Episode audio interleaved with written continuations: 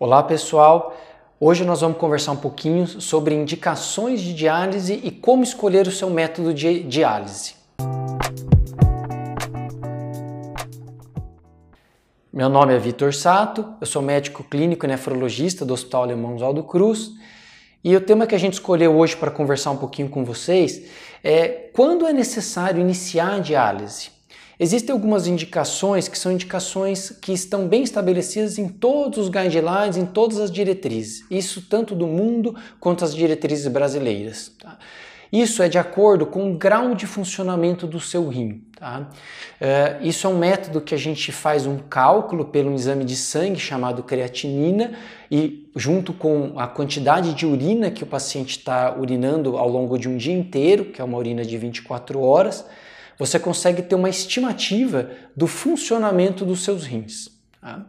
É, quando você chega em torno de 15% de funcionamento dos rins, é, você já está muito próximo de precisar começar a fazer a diálise. Por quê? A gente sabe que com menos de 15% de funcionamento dos rins, vão, nós teremos complicações é, da doença renal, porque o rim não vai ter mais capacidade funcional nem de limpeza do seu sangue e nem das produções de hormônios e outras substâncias que o rim produz para manter o equilíbrio do nosso corpo.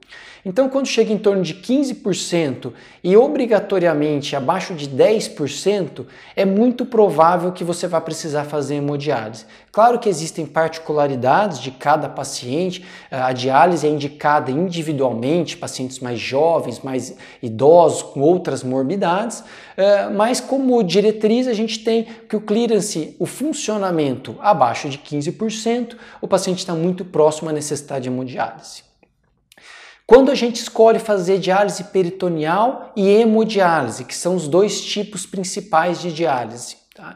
A diálise peritoneal a gente ah, escolhe para os pacientes que têm uma boa estrutura em casa, porque é uma diálise que é feita em casa, Tá? Então dá uma liberdade maior para o paciente, porque ele não precisa vir até o centro fazer diálise, ele faz na própria casa, mas ele tem que ter alguns cuidados, principalmente pelo risco de infecção. Então, com os cuidados de higiene que são importantes a gente ter no ambiente para que a diálise possa ser feita em casa, a diálise peritoneal.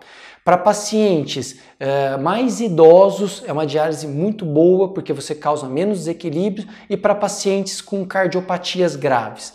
Essas são as duas principais escolhas, não são indicações absolutas, mas são escolhas desse método. Então, para pacientes com mais idade, porque você facilita que ele não se locomova tanto para o centro, e para pacientes com grandes cardiopatias, com disfunções cardíacas graves, porque o desequilíbrio é menor você fazendo diálise peritoneal toda noite por um tempo mais prolongado. E a hemodiálise a gente reserva para os pacientes uh, mais jovens, que ganham muito peso, uh, que uh, precisam ter uma filtração muito maior do seu sangue. Então, esses casos a gente opta por fazer a diálise hemodiálise, que é a hemodiálise que você vem ao centro e você faz na máquina de hemodiálise no próprio centro de diálise. Essas são as duas principais diferenças. Uh, os pacientes que a gente opta também por, pela diálise peritoneal, geralmente a gente opta no início da terapia, então quando o paciente começou a ter indicação de diálise e quando ele tem uma diurese residual, quando ele tem um pouco de diurese ainda. Isso facilita bastante a adequação deste método uh, para os pacientes que vão ser indicados a diálise peritoneal. Claro que isso não são indicações absolutas, isso depende muito de uma conversa entre o seu médico nefrologista e o paciente para a gente adequar ao dia a dia do paciente e para ter a melhor qualidade de vida para o seu paciente. Era isso que eu tinha para falar. É, para maiores informações, só clicar no nosso site e nós estamos à disposição para maiores informações.